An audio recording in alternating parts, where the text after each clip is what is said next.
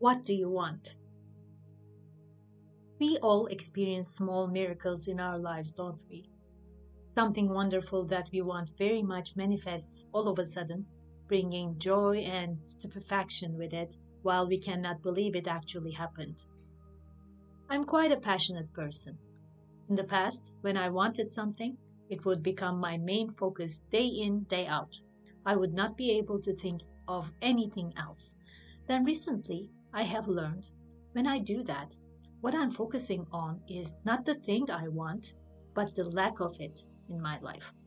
And as we know now, whatever we focus on expands. My relentless focus on it, or lack of it actually, takes me further and further away from what I want, and manifestation of it becomes more and more difficult.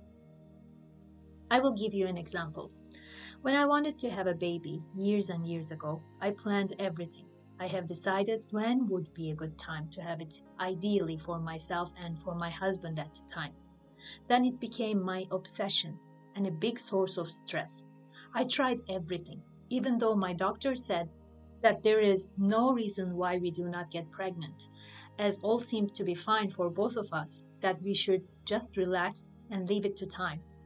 This idea of leaving it to time was unacceptable to me. I wanted a baby, and I want it now. I even tried hormone therapy, getting stabbed on the backside every month. After 1 year without success, I said to myself, okay, I tried everything, and there is nothing I can do at the moment that we can afford. So I will try and forget about it. Around that time, my husband and I went for a short trip where I tried to have a good time, and I did really. I forgot about my baby obsession, relaxed, got rest, and came back home rejuvenated. I was intentionally keeping the thought of not being able to get pregnant away from my mind. Instead, I was trying to keep myself busy with other fun stuff. And guess what happened a few weeks later? I have found out that I was pregnant, just like that. So, as soon as I let it go and stopped focusing on the subject, my stress level went down. All negative feelings and thoughts went away, and my wish came true. It is good to know what you want and work towards getting to that goal, but obsession is not helpful, because when anything reaches the level of obsession, that creates the negative feelings of not having it. Now, when I want something, I positively think about and visualize it as it already happened.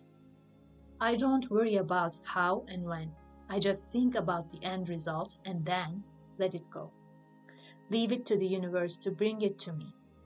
And also, if it does not happen, I don't feel sad or disappointed, because whatever that does not happen means that it was not the right choice for me anyway, and that a better opportunity is on its way to me. Because yes, everything happens for a reason.